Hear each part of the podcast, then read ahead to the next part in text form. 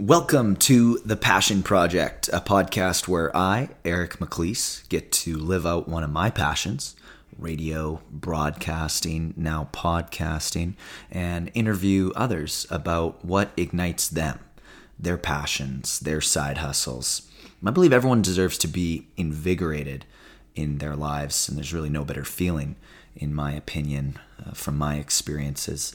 And I'm excited to chat with my friends, connections, uh, sometimes likely cold reach outs about what gets them up every day because there's really nothing better than that for me. You know, I'm a few years at a university and I'm noticing that more individuals are starting their own side hustles in addition to career.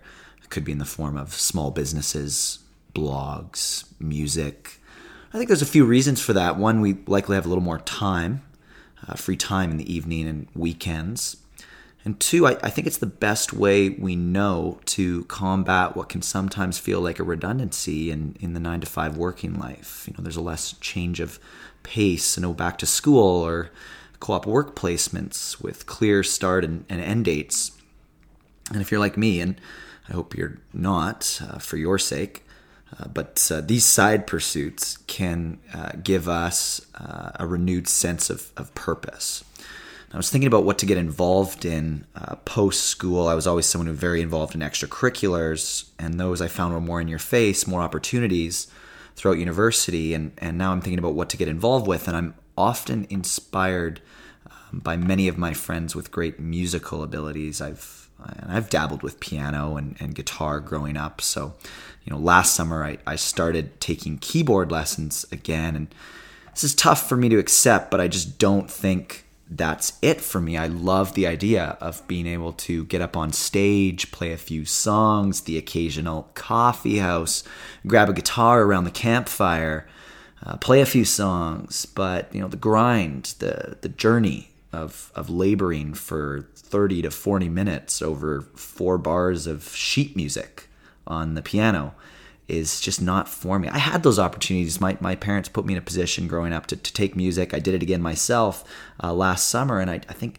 just for me, it's, it's important to find the things in life where you enjoy the journey, the day to day grind, rather than just the, the destination.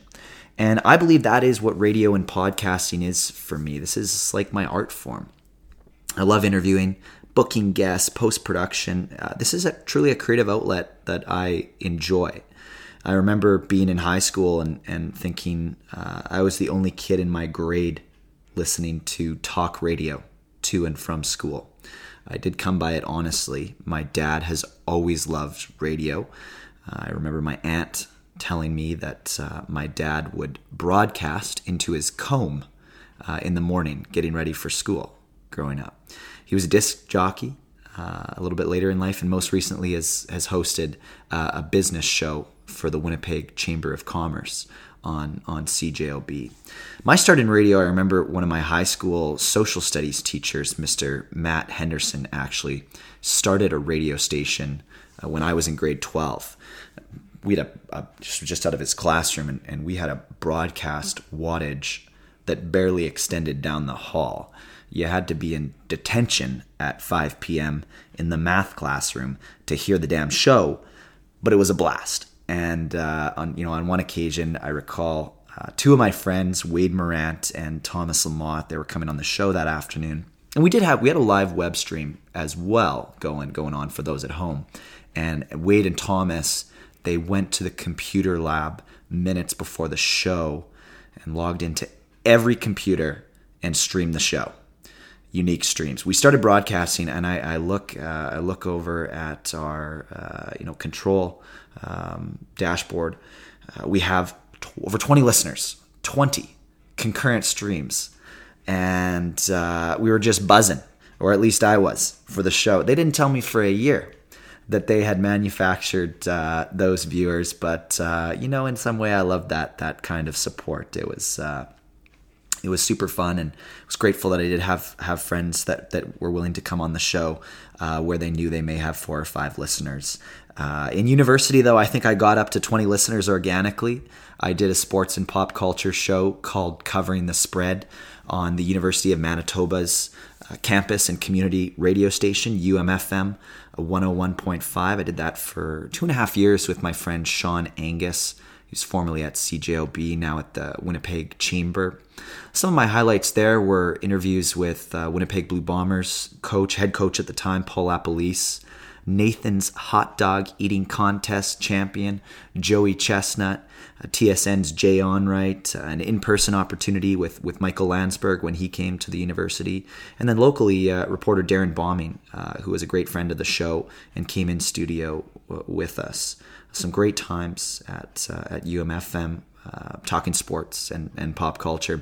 When I got more involved in extracurriculars at university at Asper, I, I parlayed my time slot into a, a business slash Asper student affairs show, which I did about a semester or so of. So just between those two opportunities, great memories at, at UMFM with, with Jared and Mike there at the station, uh, Chris Zook on the Bison Sports side, who was a big part of our, our broadcasts. And yeah, just excited for this, this next chapter in uh, in in broadcasting and, and, in podcasting.